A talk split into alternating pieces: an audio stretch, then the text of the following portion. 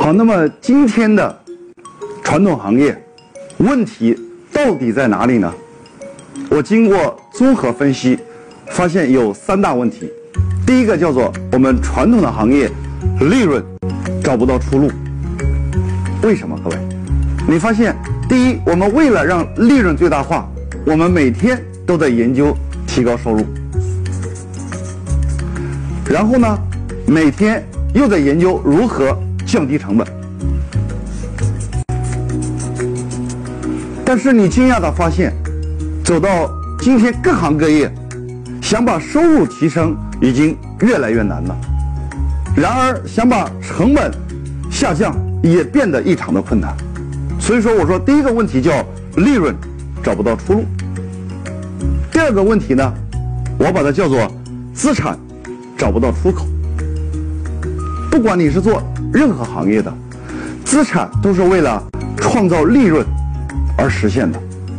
但是你发现，当我们的资产无法去创造利润的时候，那这个资产就翻过来变成了残值。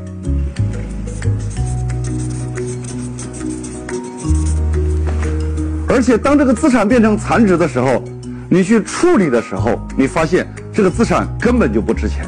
于是我们被逼无奈，也要把无用资产给处理掉。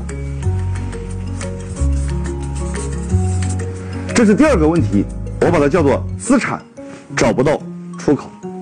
那第三大问题呢？我把它叫做投资找不到出头之日。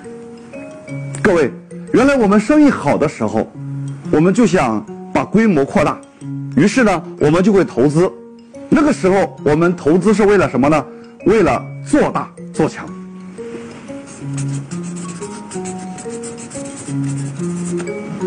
可是你突然发现，今天各个行业都不好干。如果你再加大投资，其实就是损失。于是你看这几年，所有人都不再讲做大做强，都在讲转型升级。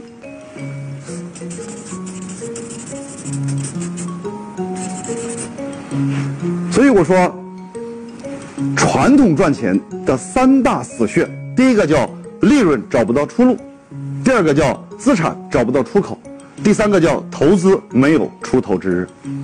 我用一个简单的案例跟大家分析一下，比如说，你投资了一百万，开了一家饭店，然后通过你不懈的努力。你不断的去提高收入和降低成本，一年你发现你的营业额达到了两百万，然后你的成本一算呢，有一百五十万。这个时候你非常开心的告诉自己，今年我有五十万的利润。可是你有没有发现，在一年前，你的账上有一百万，可是，一年之后呢？你的账上只有五十万，你会告诉我，老师，毕竟我的店还在呀。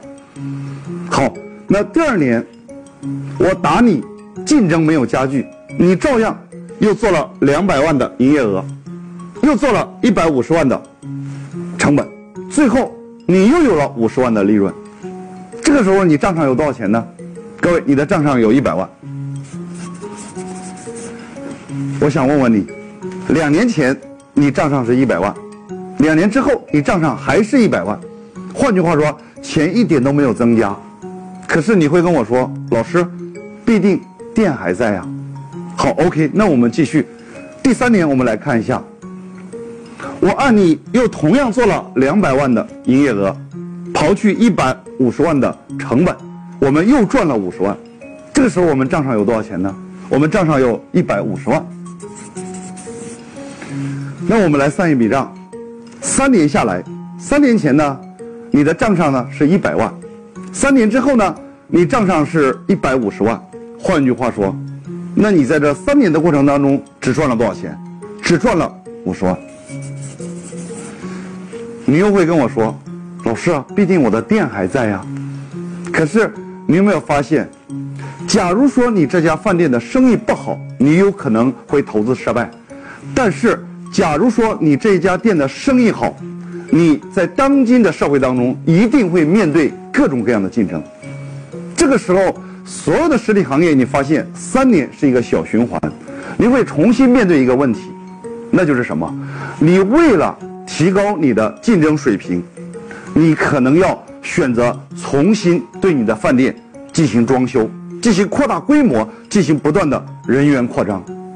你突然发现，三年前我投资这家店一百万就够了，可是今天你要重新把这个店做一个装修，或者重新开一家店的时候，可能需要三百万。那我想问问你各位，你的钱在哪里呢？这个时候，你可能不光这一百五十万的利润你没有在账上，你有可能还要再去借一百五十万。为什么？因为你要提高竞争能力，你要扩大规模，你就必须要不断的加大投资，因为你要做大做强。各位，所有的企业百分之九十五以上都在这个层面。我不管你是开工厂的。还是做贸易的，还是做实体门店的，你惊讶的发现，你开工厂的到最后你赚的钱几乎全部都在设备上；你做门店的，你会发现，几乎你赚的钱全部都在装修和货品上。如果你是做中间流通环节的，你会发现，几乎你赚的钱都在库存里面。于是你就问自己，为什么赚钱这么难？这就是传统企业。赚钱的三大死穴，你永远利润找不到出路，资产找不到出口，最后投资没有出头之日。那到底我们应该怎么解决这样的一种现状呢？在接下来几集里面，我会详细的跟大家分享。好，下集再见。